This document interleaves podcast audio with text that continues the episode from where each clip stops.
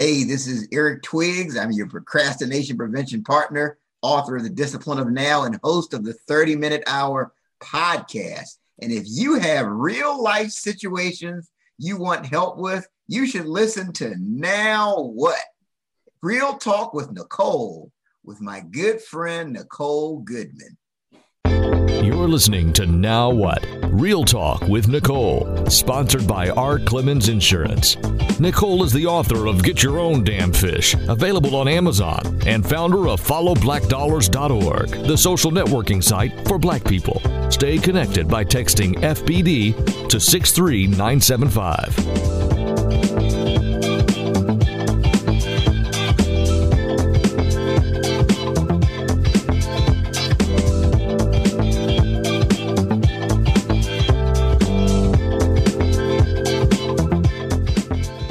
Welcome back to Now What Real Talk with Nicole. I am sitting here with my good friend, Mr. Eric M. Twiggs. He is your procrastination prevention expert and author of The Discipline of Now, chief visionary, motivational speaker, and host of the uh, 30 minute hour podcast. But before we get into that, you know, procrastination is your deal. We all sit around and say, okay, someday, one day, Monday, but someday and one day is not on the calendar. So um, if, if you have goals and success is your mission, then stop waiting, stop procrastinating, grab a pen and pad and buckle up because you're about to get some phenomenal tips um, straight from the horse. So without further ado, I want to welcome to the show.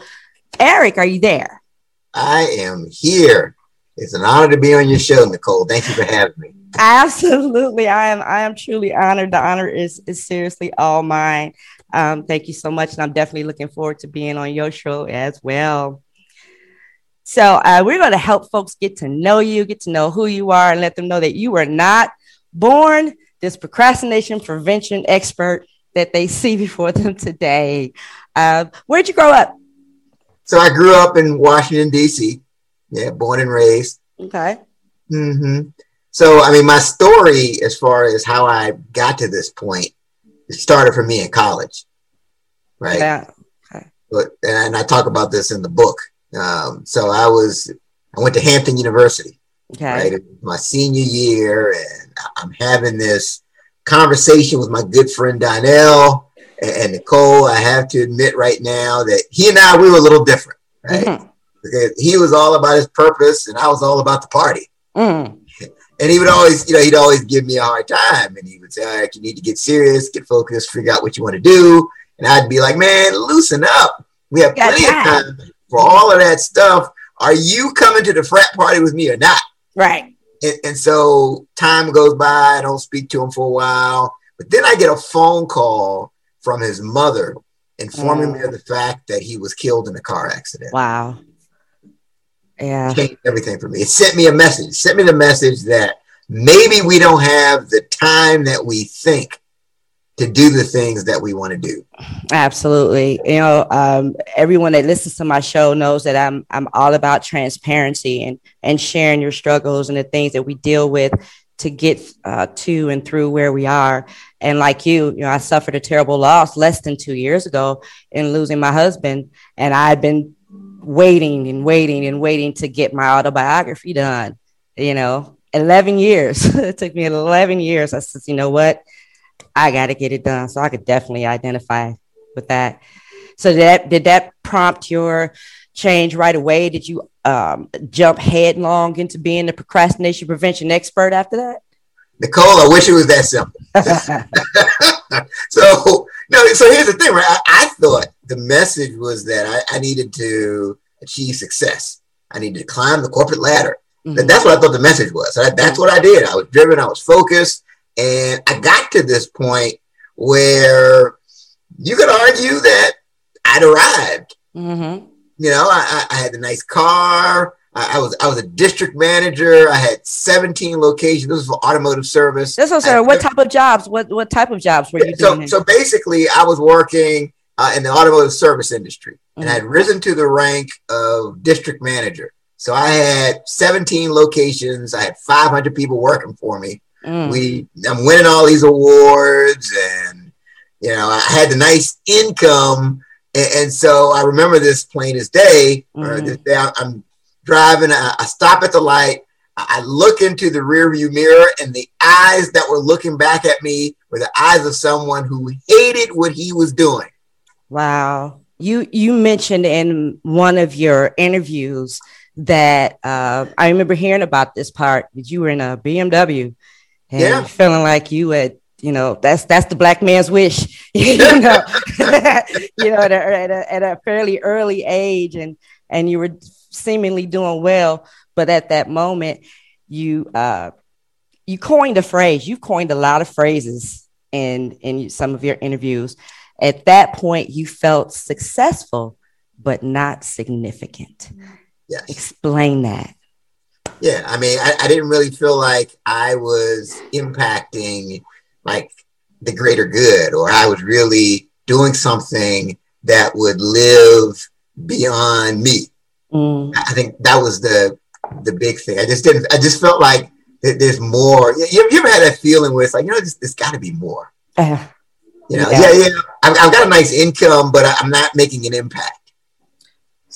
Yeah, I, I definitely. I said, you know, when even when I was as I was going through a lot of your profile information and stuff, I said, I, I got to interview this guy, man. We are, are so of the same mindset. You know, even though I was a first responder, and you know, physically, yeah, I saved lives. I was a lifeguard and, and a police officer, crime scene investigator. So yeah, I've, I have saved. I put my hand and touched people, and saved lives but um, it's not the detective in uh, any of those cases that ever really makes you know the news that, that makes the impact and even though i you know completed my career and i wound up retiring honorably i still felt like you know when i die it's the name nicole jennings goodman is just going to fade by the wayside when anybody that knows me personally so i i felt like i needed to make that significant impact.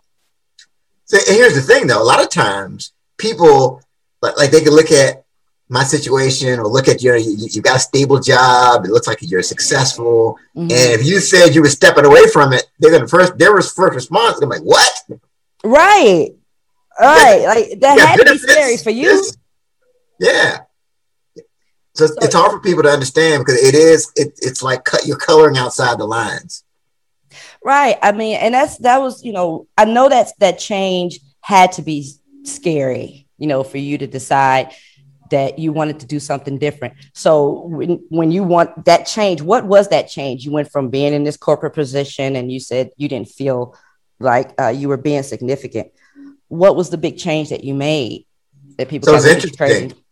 Yeah. So at first I thought maybe you know I, I probably just need to change roles, right? You know, a lot of my friends at the time were getting into pharmaceutical sales. Mm-hmm. You know, okay, I'm I've always been good at sales, and and I remember I went to this guy who was like a headhunter, mm-hmm. and, and he just said, "Look, Eric, there's nobody in their right mind that would hire you to be pharma, do pharmaceutical sales. You don't have the background. You know, this what you know. Think about what is it that you really want to do." And he really challenged me. What do you really want to do? And I'm like, you know, I want to make money. I want to be successful. No, no, that's not what I asked you. What do you want? And I really had to think. And at the moment, I'm like, you know, I really don't know. Wow. And that that forced me to really take a couple of steps back. And and I started thinking about times when I felt like I was successful for or not successful, but when I felt like I was fulfilled. Mm-hmm. And it always pointed back to when I was doing public speaking. Wow. Like so as a, and as I was moving up in my career, I spent time as a corporate trainer. And I remember I would I would be talking to people, and I would always think, man, you know what? There are actually people that get paid just to do this. Man, this would be great. I could just do this all the time. I would always think that. And so I, I came to this realization that that's it. You know, I need to be a motivational speaker. That is my thing. But I started procrastinating. Uh, what? you don't it was like three years later after that that I actually did something. Because so here's what happened. Here's what happened. Okay. I started getting these thoughts like, okay, well, who, who's going to pay me to speak to their organization? What, what am I going to say that hasn't already been said? And I started having these thoughts. These self-deprecating thoughts. Right, right, yeah. So eh, and that kept me. So finally, I, I just decided I was going to take the next step. and that's joining Toastmasters. That, that was I said, okay, look, least I can do is join Toastmasters, right? No harm in that. Okay. And the funny thing that happened was when I joined Toastmasters, that's when I met somebody who trained professional speakers. He was a, he was a professional speaker himself, and he had a little course. It, it was an investment, mm-hmm. you know, and, and, I remember I took his course and literally I, I implemented one of the ideas he gave me and paid for the course and then some right? Wow. Okay. Yeah. So, and then when I was in Toastmasters, I met someone who was in the National Speakers Association, and they would always tell me, "You need to join the National Speakers Association. You need." I'm telling you. And so I did that, mm-hmm. and that's how I met Dr. Willie Jolley, who ended up writing the foreword for my book. Wow. Yeah. So all of a sudden, yo, that first baby step that you took to say, you know what, I'm just going to join Toastmasters and that put you in a whole different social and networking circle of people. Right, and that's so. Here's the takeaway. The takeaway is that don't focus on the whole big picture. A lot of mm-hmm. times, just, just, what can you do next? Because a lot of times, when you take the next step, the, the step you're supposed to take after that will start to reveal itself. Right. You know, I think it was um, a quote from uh, Martin Luther King. Say you don't have to see the whole stairway; just take the first step. Right. And you know, and more things just rolled out. You know, from that. Um, how did your friends and family start to respond to this new attitude of Eric? Yeah, I mean, I, I think at first it was kind of like, yeah, yeah, okay, but but as they saw me, you know, continuing to operate in that space, and you know, I came up with like an audio product and then an ebook, then they they started to see that I that I was serious. That's awesome. You know, a lot of a lot of us do not have family that are supportive of new ventures. You know, we you get into uh, a, a a good paying job. I'm doing air quotes on on radio. we get into that good paying job um, with benefits and this, that, and the other. And the thought of doing anything else, you know, or anything other than that, or much less letting that go, is so scary to most people. You know, did you leave that position right away and go into public speaking? No, it, it was more. It was a gradual thing. Yeah, I mean, just over a, over a period of years. Okay. Um, so yeah, I mean, it, it was it's a process. You know, started with a network of people that were in Toastmasters, and just started building and building from there. Awesome. So, um, if you have one networking tip for the newbies out there that are, are uh, not comfortable with networking in new circles, what would that be? I would say don't just make it about yourself and what you can gain. You know, think about how you can help that other person. Think about how you can connect them to resources. So, like if I know somebody's interested in a particular field and I know somebody that's in that field, I'll try to connect the two of them that's beautiful. You're a serial network. Because here's the thing, because like you know, a lot of times people people pick up when you're salesy. Mm-hmm. And, and, one of my pet peeves is if you know I, I, meet somebody at a conference or a networking event. Now all of a sudden I'm getting their newsletters. Really? you know, it's like, I don't, know, I don't remember signing up for this, right? All of a sudden I'm getting your weekly newsletters. right. Yeah. So, and go ahead, son. And I'm sure it just yeah. I mean, so I think if you, I think if you if you make it about the other person and you know, see how can you help them? How can you help them to connect to to what they're trying to get to? I mean, it just makes it. I think it takes the edge and the pressure off of it. Yeah, I, I agree. I, I always say nobody cares how much you know, how much you know until they know how much you care. Right. You know, um, and I've, like I said, I've listened to a lot of your stuff, and you coined some phenomenal phrases and some really bold statements. Um, there was a statement that said the nine to one guaranteed return on investment. I said I can't wait to talk to this brother about that. How do you how do you manage that one? Oh, as far as with uh, talking about my clients getting a yeah, and, and guerrilla marketing. My favorite one is entrepreneurial poverty let's focus on that one. Because you talk to a lot of people who say i own a business i own a business and then you know well what do you do? I fix cars or i do hair. No you own a job. And between between clients you are unemployed. Please help our listeners understand what entrepreneurial poverty is. Yeah no I, I think it's very easy to get into a position where you own a job that you you own a job that you don't like going to. Mm-hmm but you've got a lot, but you've got a lot of skin in the game, and the challenge is you can't leave. Mm. I mean, there are a lot of so so. What happens is we back up. You get sold this turnkey thing. Oh, hey, you know what? You can buy into this franchise. It's turnkey. Yeah, piece of cake. Yeah, and but the problem is you really you don't have a passion for it. Mm. And if you don't have a passion, you, you're you'll be less willing to do those little things that'll make you successful you know, you'll you'll be less willing to be the first one there and the last one to leave if you really don't like it. Right. And and so people get into the to businesses for the wrong reason. They just look at the money making opportunity. So like I would tell somebody if you're trying to get to if you're thinking about buying a sandwich franchise, let's say, can you see yourself on a Friday night making sandwiches? That's you know, when, when all your friends are out socializing, do you see yourself on a Friday night because your person called out do you see the do you see yourself making sandwiches? And if your answer is yes, go for it. but but but if you're like absolutely not, that's something you need to think about. Right. right?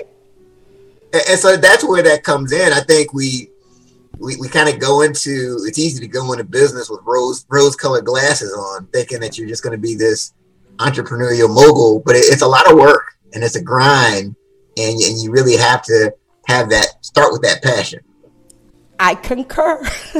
I had no idea how much uh, producing a podcast was working. Okay, you just you plug it in, you get on a platform, you talk to somebody on the screen, but no, it is not that easy. There was probably seven hours of preparation just for you and this conversation that you and I are having right now.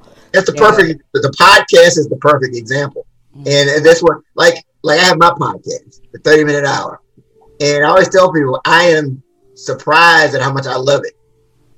Like, like yeah, I mean, I, I like I'm honestly interested in people's stories. I, I look for like if I've got a podcast, I'm like I'm looking forward to it. And you're right, it's a lot of work. It's a lot of preparation. It's getting the questions ready, doing your research. You know, all the little prepar- preparatory things. And if you don't, that's why. So the typical podcast lasts between 14 to 20 episodes. Wow right? We, I mean, we're on episode number 108. and, and, that's love. That's yeah, and I think you know myself and my co-host, we really, we genuinely love it, and he and I get along very well. So, I, so I think you have to enter these ventures with you know, is this is this something I'm passionate about? I think you have to ask yourself that question.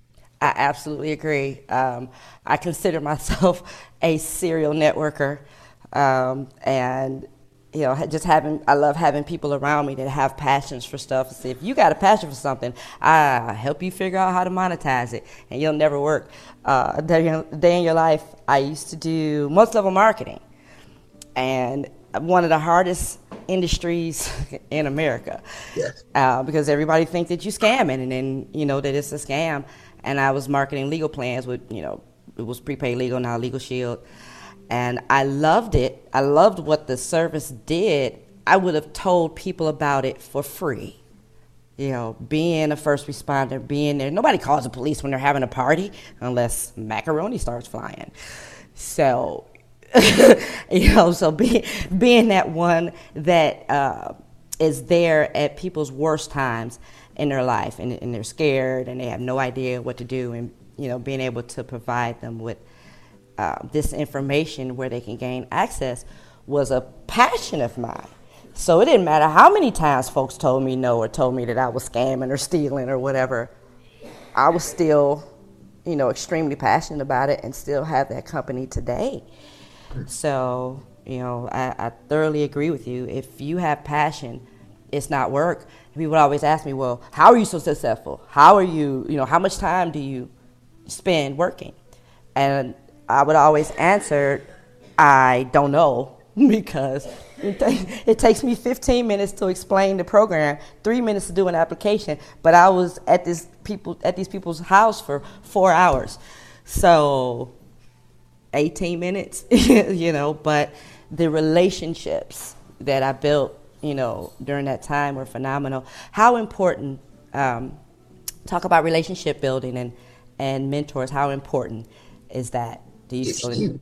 It's huge. I mean, so like again, back to my podcast, a 30 minute hour. One of the things we, we have these people that are sometimes we, we get these people that are serious influencers, have big followings, have built like eight figure companies from scratch. Mm. They always mention the word mentor.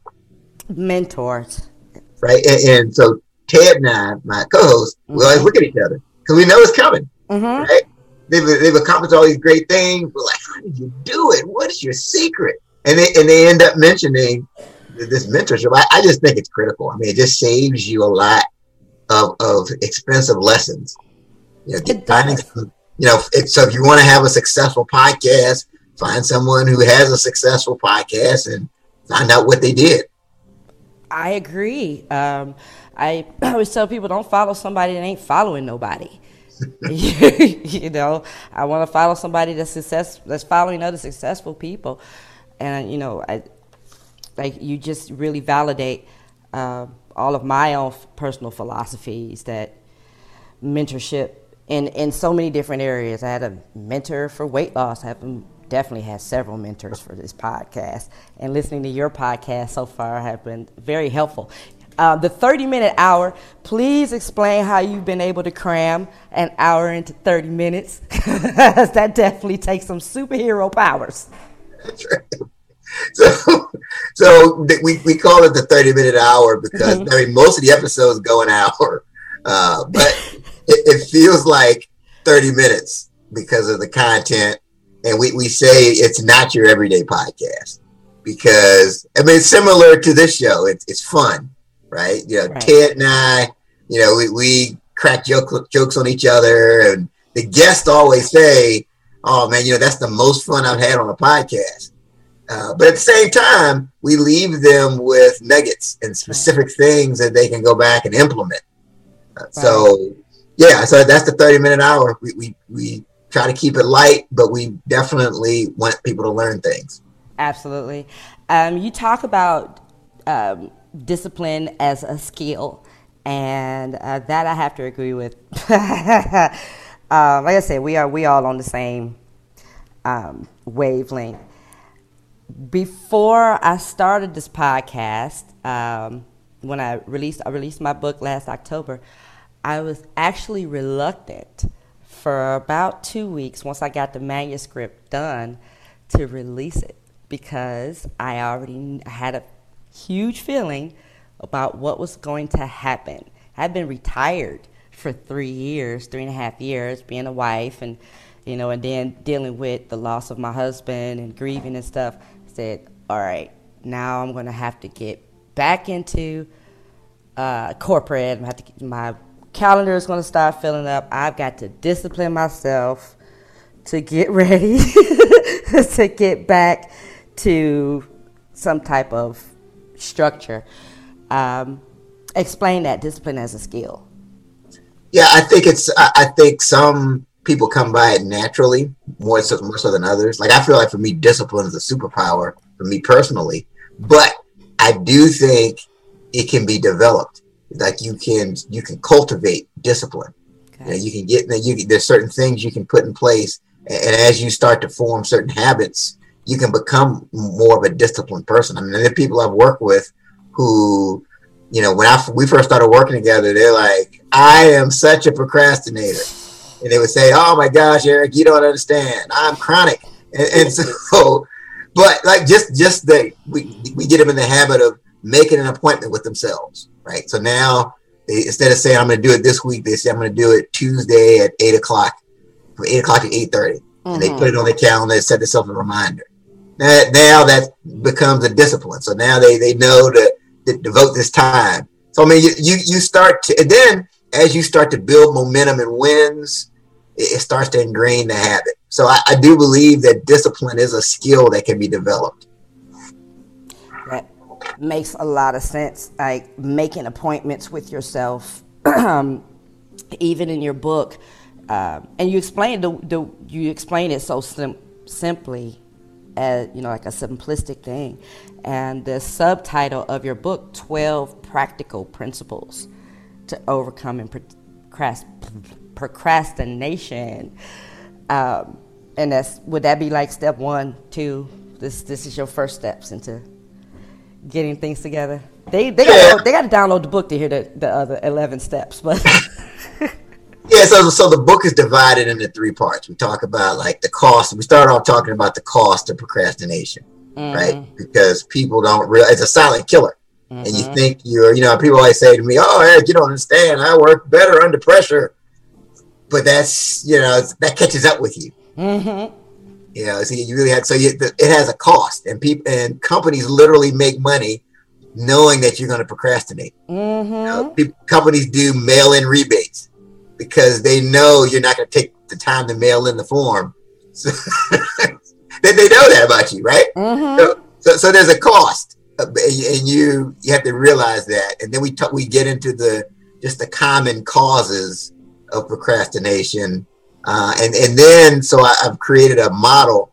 Uh, the, the final part of the book is the cure, and the, and it's based off of something I call the procrastination prevention pyramid. And the pyramid has five levels on it. If you take the five steps, you find that you're on your way to overcoming procrastination. So that's how the book, but that's really the thing that really makes the book different mm-hmm. about different than the other books on the topic of overcoming procrastination is the procrastination prevention pyramid. Okay. Your book is really kind of a workbook structure. Yes. Yes. It's got exercises and all kinds of good stuff.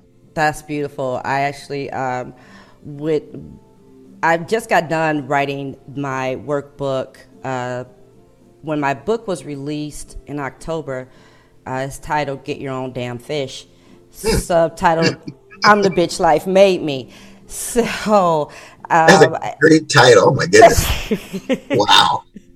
And I, I wanted, I needed something that would catch the eye, and it was picked up by a psychologist that had shared it with several of her clients and um, had some really good feedback. So she reached back to me and asked me if I would do a how to workbook.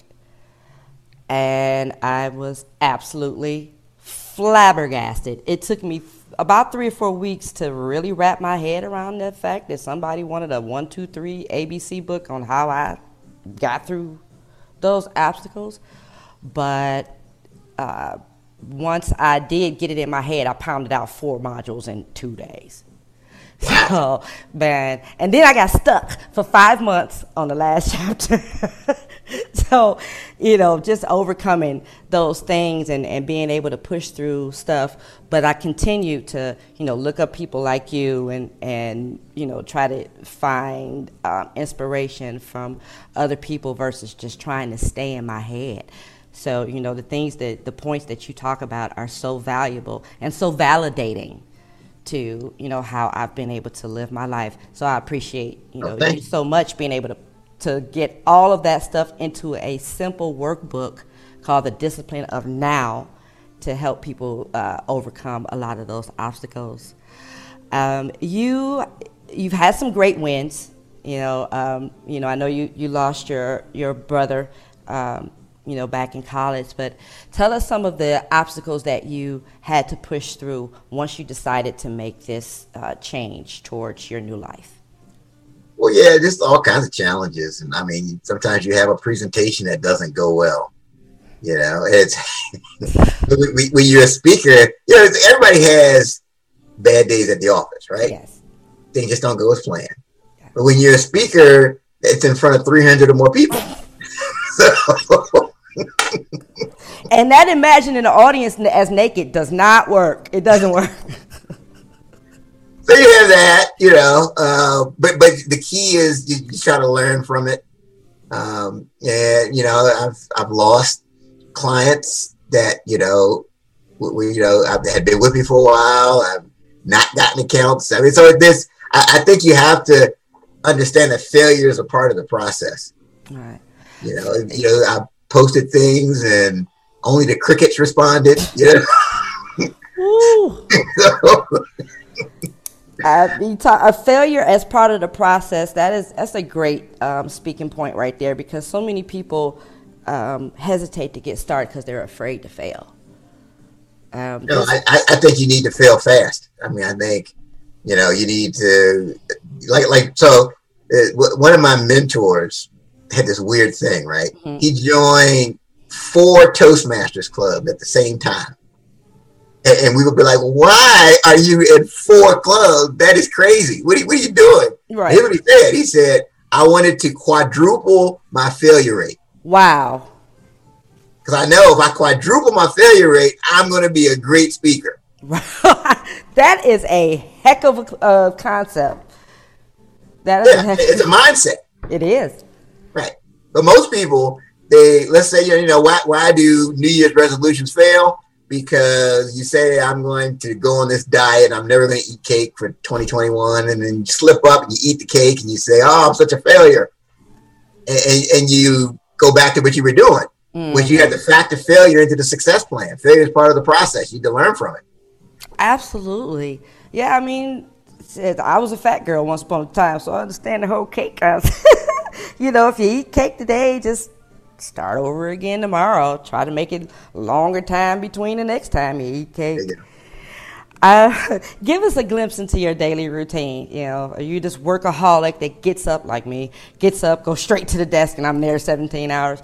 But uh, give us a glimpse into your daily routine. A typical day, I wake up around 4:30 or so. Uh, In the morning? Oh yeah. All right.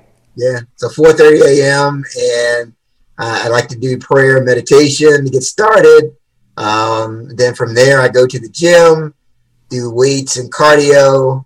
Um, then I come back and I'll be working with clients or and or uh, getting ready for a podcast, uh, doing interviews.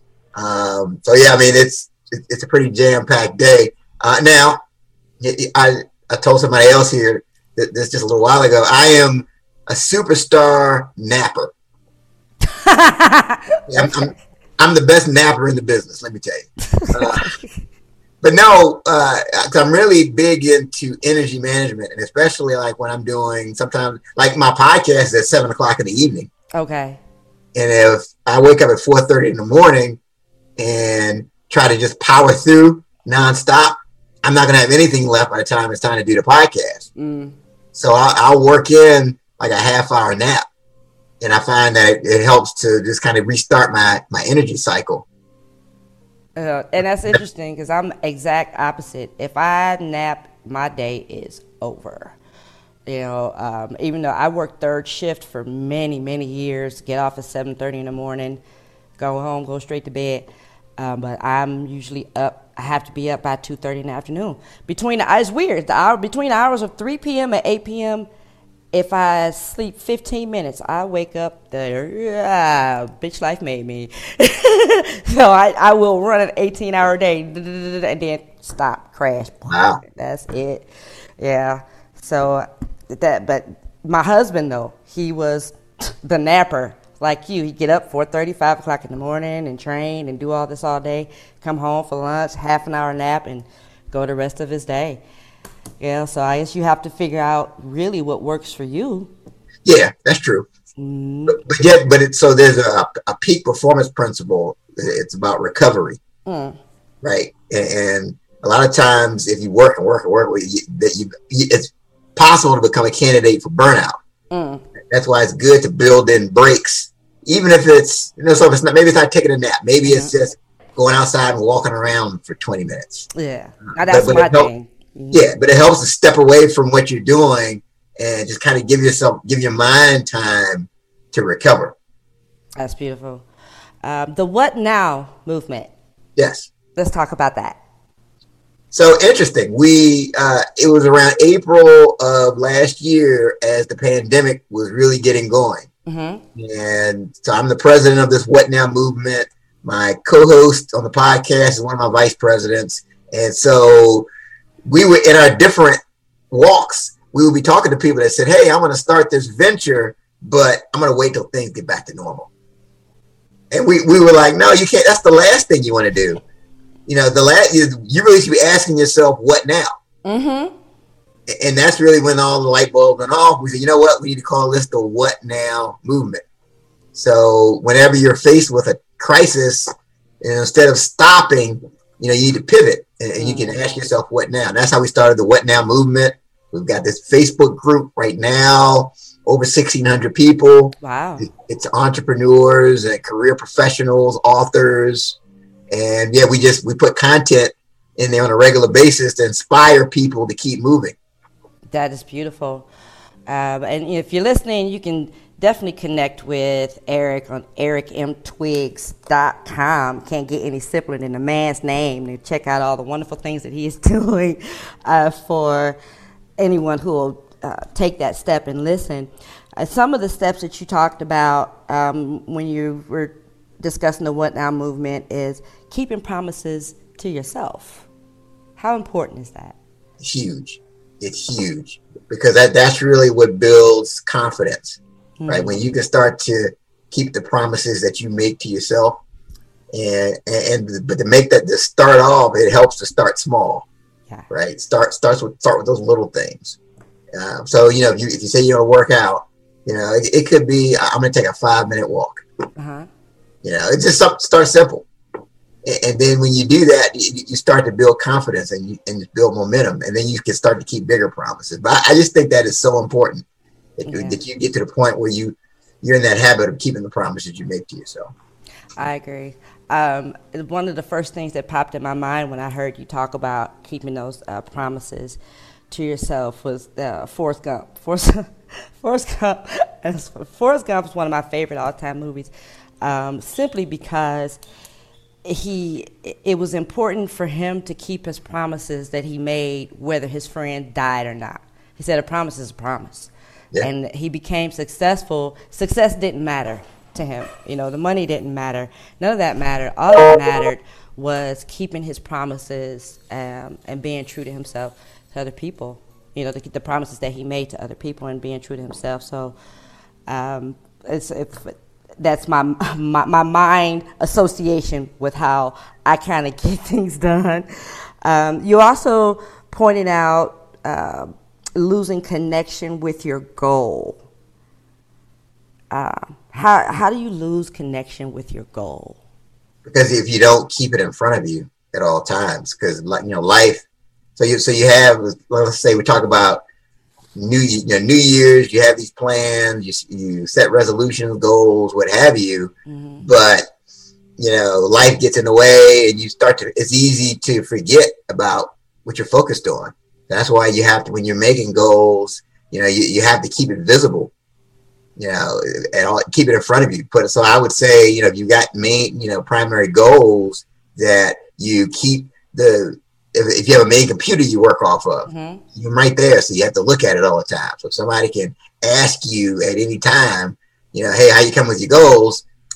You know, it, it's right there. Set reminders for yourself. This is what I, I do with people I work with. You know, I, I'll designate like the first Monday of every month. That okay, that's that's your goal review Monday. Mm-hmm. You know, set a reminder on your phone. So every month of the year, every first Monday, you know, so that, that goes off. That, that should remind you to check in with yourself. How am I progressing on, on my goal progress? Check yeah, in so, with yourself. Yeah, you got to check in. Right. Yeah, because it becomes out of sight, out of mind. You know, when you if you if you don't have systems in place like that. That's um, that's very valuable. Um, what about vision boards? You uh, you think that's an important step for people to make vision boards? I, I, think it helps. You just you just have to have a commitment to action. You know, you can't just think that okay, if I put these pictures up, you know, if I put a Mercedes on my board, I'm going to go and there's going to be a Mercedes in my driveway. Yeah. as long as you're you're committed to taking the action, and that cues you to into action, I think it could be a good thing. Yes, this is this not a magic trick. Just I will conjure a BMW. Exactly. Um, you know what I've, I've found, um, and this this I'm guilty of it myself, uh, is that fear that when you do make, uh, if this does work, then people are going to be looking at me like I got to keep doing this. That, that fear of success and self sabotage. Um, how detrimental, you know, and how did did you did you deal with that that fear of success when things really started to pop, and how did you push through that? If so, um, no, fear of success wasn't my thing, uh-huh. but it's very common. Yeah, it's probably one of the most most common fears, believe it or not. You know, it's, it's the fear that you know maybe I'm not maybe I won't be able to measure up to the new expectation. Hey, you know, if I deliver this great speech, they're going to expect me to deliver another great speech. Maybe I only have one great speech. so it, that, that's not really my thing. Mm-hmm. Uh, but a lot of people I've worked with have struggled with that fear of success. So it's kind of the, it's the formula is be, do, have, right? Mm-hmm. So if I can become more, I can do more. And then if I can do more, I can ultimately have more. Mm-hmm. And so if I'm always focusing on becoming more and, and, just always reading, always looking to get better, always, I don't really have to fear with, with the next level because I'm prepared. Right. Um, come prepared. You, when uh, you and I talked this afternoon, I wasn't sure whether we were going to be able to do the interview or, you know, we were just going to be talking about scheduling the interview and uh, you said, "Well, when?" I said, "Well, I'm ready. Let's do it." You know, just being prepared. Um, you know, has has always been a mainstay for my for me as well. So just so much validation, and and just I'm just so uh, grateful that you've been able to come on and. Uh, point out these things that I've been doing okay, even myself. You know that, that having this fear that um, you know that I can and or I'm not, you know. So thank you so much. Um, is this anything like you thought you would be doing when you were a kid? Like when when you was a kid, like I want to be standing on stage speaking to millions of people. No, no. Um, just, no, honestly, I, I did when I was younger. I, I didn't see myself uh, doing that. No, I, I, I don't even think I was fully aware that you could actually get paid. You know, speaking to people you know, it was more of a, you know, the traditional businessman, doctor, lawyer, you know, those are the types of things um, that I was looking at when I was younger. Well, at least you had a plan. I had no idea. I was, well, I'll just try this until I figure it out. Yeah. So, yeah, if you could uh, sit, and these is, you know, just some of the fun questions that I love to ask people just to see what the answer is going to be. And I've gotten some of amazing uh, just a wide range of answers. If you could sit on a park bench and talk to anyone for an hour, past or present, who would it be and why? I would think Nelson Mandela. Because I, I, I just don't understand how, I mean, how you could come like be in jail for 27 years and then come out and not be bitter and not hold, I mean, I mean, just an incredible person. Right. You know, like, like they said, um, he, like he was, I heard he was, he was interviewed, right? And the reporter asked him, you know, how did you survive 27 years in jail like that? Here's what he said. He said, oh no, I, I wasn't surviving. I was preparing. Hmm. I mean, just, just an incredible person. I mean, and he, and he had, he had an opportunity to really get revenge when he, he became president of the country he could have taken the people that locked him up and put them in jail if he wanted mm-hmm. to. But he, he, he, refused to do that. And he, there were some people he actually kept in the same positions because he wanted to be like the bigger person. I mean, I, I don't know if I can. yeah, I mean, I would like to think that I would be like that if I was in that situation, but I can't. I don't know that I would. You know what? Um, I, I can't. I can't even say that I would either. you know just an exceptional person. Okay. Um, you have a pump up song when you when you get ready to do some stuff. You have a pump up uh, song, and you know with yeah, like, I like that. Right. Yeah, I, I like that Eminem song, that that "Lose Yourself." All right. Yeah, so like when I, you know, I used to do marathons and half marathons, that, that kind of got me in that, you know, that mindset. So yeah. Okay, you do half marathons? Yeah, not anymore, but okay. when, I, when I was doing them, now I'm just at the gym, but uh, but it got it got me in that that mood that okay, it's go time. Yeah, this is it. Uh, so you lose yourself by Eminem. Okay. Um, do you feel like what what's, what are some areas um, of either personal areas or professional areas you still feel like you could use a little work in? I, am not as patient as I could be. Uh, you know, I, am still. I think I've gotten better, but I, you know, I, I, want results yesterday, and it doesn't always work that way. Mm. Sometimes it's, it's a process. Preach. You know, and, and you have to sometimes sometimes you just have to work the process and it's better to wait but so so that that's something i'm still still working on preach brother Tig.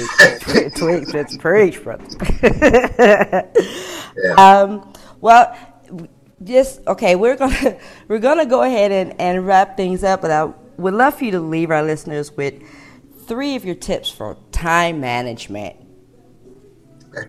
so number one I, I, I touched on this earlier uh, making an appointment with yourself. I think definitely if it, like if you have a project, I mean that's that's really the best thing to do.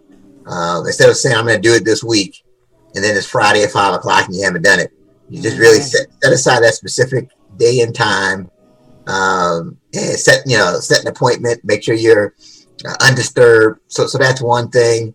Uh, the other thing is uh, three by five, a three by five card.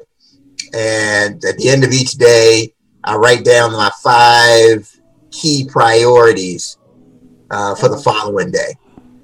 Right. And so it's very important to number one, you want to write it down because that's really what ingrains it into your brain. Um, and then you want to write it down at the end of the day. So that way you can kind of sleep on it, get your subconscious mind going to work. And then the following day, now you're waking up. And by the way, that helps you feel confident because you kind of know what your priorities are going into the day. Um, and you'll find that you procrast you you'll feel compelled to get those things done. And if, if you feel like you got those, if you got once you get those five things done, you, you can really say you won. Okay. You know, so so that that's number two. Then number three really is just focus on what's the next step, right? Especially if it's a big project. You know, a lot of times it gets overwhelming if you try to look at the, the total project. But but what's the, what's the smallest step that I can take? So if it's mm. if it's writing a book, you know, it, it, could just be okay. I'm gonna outline the chapters, uh, or it could, it could be as simple as I'm gonna call someone who's already written ten books. Mm. So that could save you because a lot of times you procrastinate when you think it's oh this is so overwhelming. I don't know where to start. You know, so just start with something the smallest step. Those those are my uh, three points. Um, you can again, you can uh, find out all the awesome things that Eric is doing at ericmtwiggs.com. There is a link there to his 30 minute hour podcast. His book, uh, The Discipline of Now, is on Amazon. There's a part of it. It's an audio book. That's phenomenal. Um, I haven't I haven't risen to that level yet, bro. But that's that uh, having that in my ear. I know there's a couple of books that I listen to, um, and then one of my issues, I I was in a car wreck, put my head through the windshield. So I used to love reading books before, and that but that created a, a huge issue for me. It's been 20 years now. It's February of 2001 in the police car. Guy ran a red light totaled a police car and, and uh, ran me head on into a pole and I actually lost my memory for two years. So reading, like opening a book, and I would get down to the bottom of the page and uh, don't know what I read, or if I did try to focus, the words would move on me. so uh, having access to the Audible and you know audiobook platforms helped me to be able to get back into that discipline of getting that input information. So it's so valuable and wonderful that you took out the time and effort to make it. That's not easy. Audiobooks are not easy to create. You know, um, and I haven't had the opportunity to listen. Is it your voice doing it? It's me. Yeah, yeah. You oh, put the man. work in on that one. oh, so you know, I, I feel I'm like, okay, piece of cake. I, I do public speaking, no problem. I was surprised at how hard it was. Right. right. Yeah. So you know, and uh, the the overall general concept is just do it. You know, you you like you. I was surprised at how difficult these things were, but I found out that the more I got into it, the more I really enjoyed doing it, the better I'm getting at it. Then I get to meet awesome people like you, and I'm taking more notes.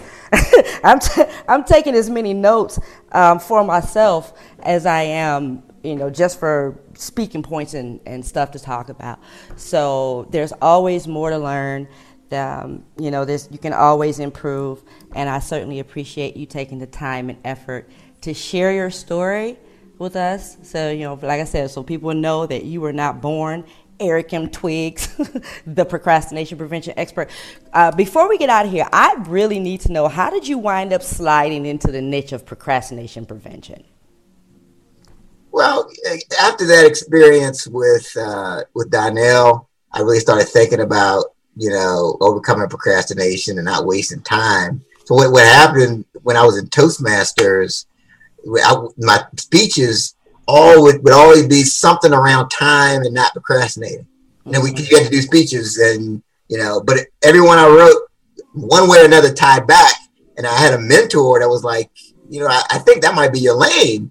Mm. You know, mm. You always keep talking about procrastination and time. And then the funny thing is when I would do a trade show and I remember I had like a little audio uh, of procrastination prevention tips and they were flying off the shelf. I mean, people were like, oh, I'm gonna get one for my father. I'm gonna get one for my brother. I'm gonna, and so that was kind of confirmation for me that that's that's where I needed to focus.